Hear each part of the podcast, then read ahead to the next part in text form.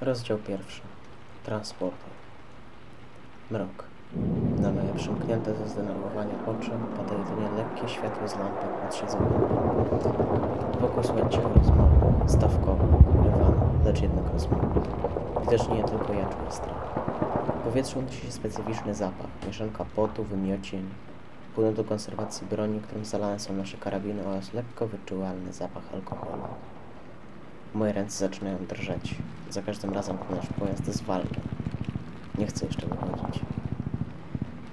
Nie jestem jeszcze gotowy i mimo, że wiem, że ani za godzinę, ani nawet za 6 godzin nie będę bardziej gotowy, i tak coś nie pozwala mi na pomyślenie o wyjściu z bezpiecznego pudła, jakim był nasz. Wewnątrz panuje duchota. Jedyne świeże powietrze, jakie wpada do środka, to przez otwór dla strzelca KM oraz szpary na drzwiach. Nie wiem nawet, gdzie jedziemy. Jedyna informacja, jaką otrzymałem, to, że jest to małe miasteczko niedaleko stolicy tego dziwacznego tworu, jakim jest Witermia. Zaczynam mnie mdlić, mimo że zrobiłem to już tyle razy, zawsze jest tak samo.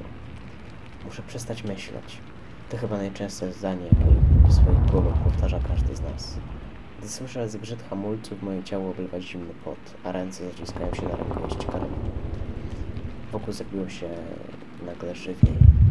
Niektórzy zaczęli kręcić się na swoich miejscach. Nikt nie wie, co się dzieje. Czy już dojechaliśmy? A może coś zawróciło nam drogę i musimy chwilę poczekać?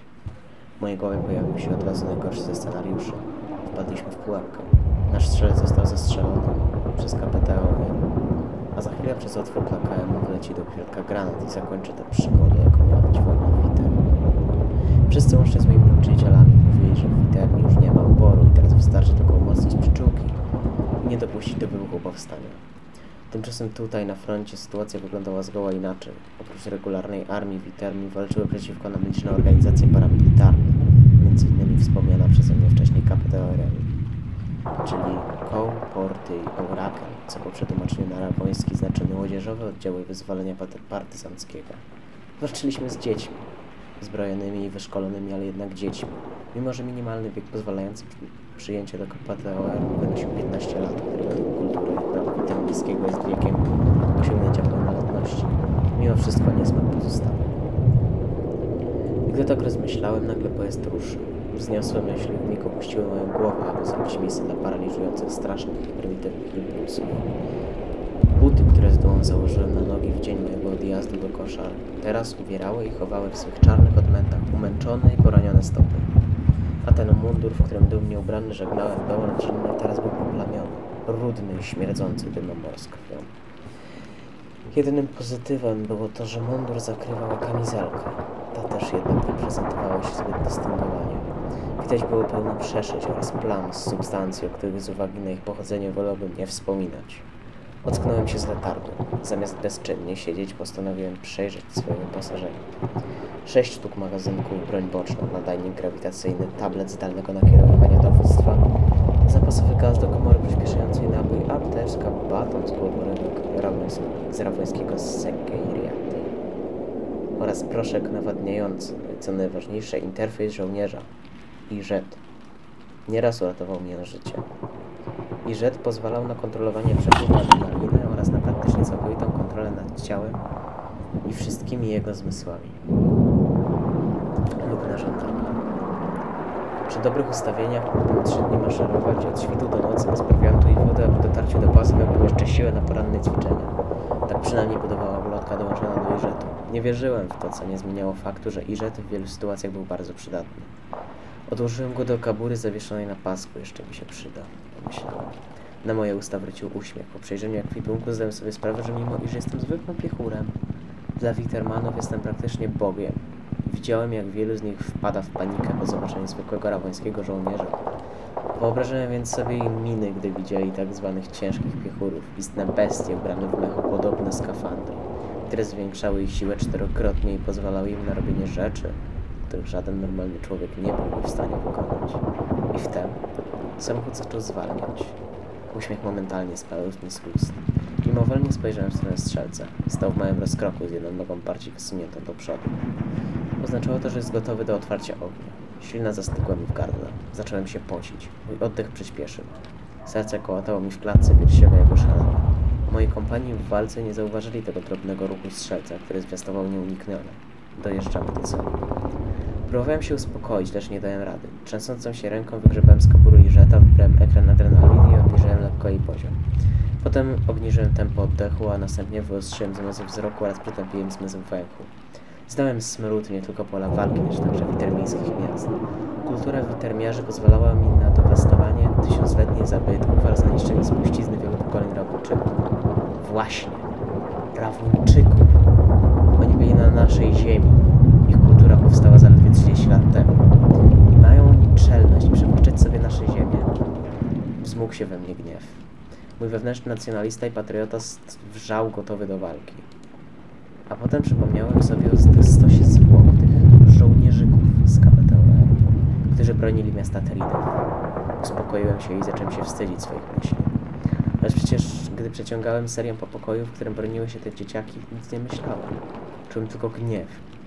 Wszystkie wspomnienia nagle zniknęły i zamieniły się w instynkt zwierzęcia, które poluje. Bo oto nagle otwarły się drzwi transportera, oślepiło mnie światło. Słyszałem krzyki i turkot trzymającego KM.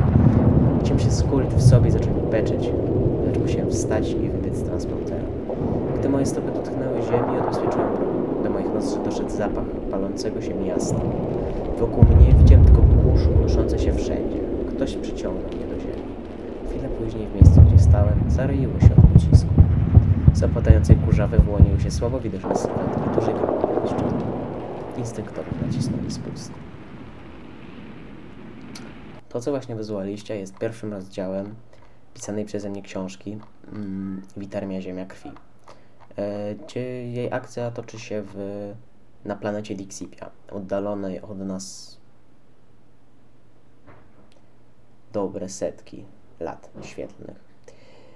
E, historia opowiadana jest z perspektywy żołnierza armii największego państwa, jednego z największych państw na tej planecie, na, na planecie Dixipia, właśnie państwa rawońskiego. Yy, powieść, znaczy książka aktualnie ma napisane cztery rozdziały, jestem na momencie pisania piątego. Postanowiłem podzielić się tym ze względu na, myślę, że troszeczkę zbliżoną sytuację przedstawioną w tej książce do sytuacji, która dzieje się aktualnie na świecie, no, między innymi agresji Rosji na Ukrainę.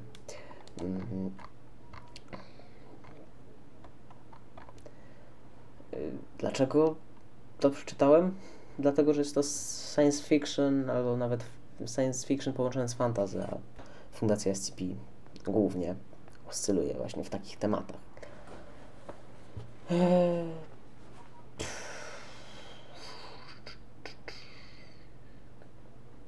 Jeżeli Wam się spodobało, będzie mi niezmiernie miło, jeżeli zostawicie po sobie jakiś feedback. E, Czy to na Instagramie moim, czy to gdziekolwiek indziej. E, Mam jeszcze prośbę. Czy moglibyście w komentarzu przy okazji, moglibyście w komentarzu zostawić e, pytania do mnie, do ogólnie do obsługi podcastu w komentarzach właśnie na Spotify. Taka jest funkcja teraz nowa, fajna. Yy, które będą pytaniami do QA, które zamierzam opublikować na 1 września. Yy, za wszystkie pytania mile widziane, tylko też proszę o kulturę i jakieś takie, żeby te pytania były sensowne. Dziękuję za wysłuchanie tego odcinka. Mam nadzieję, że taka odskocznia od zwykłego tematu Wam się spodobała. Oczywiście za chwilę wracamy do normalnego, normalnych podmiotów. Doktor Morfo. Papa.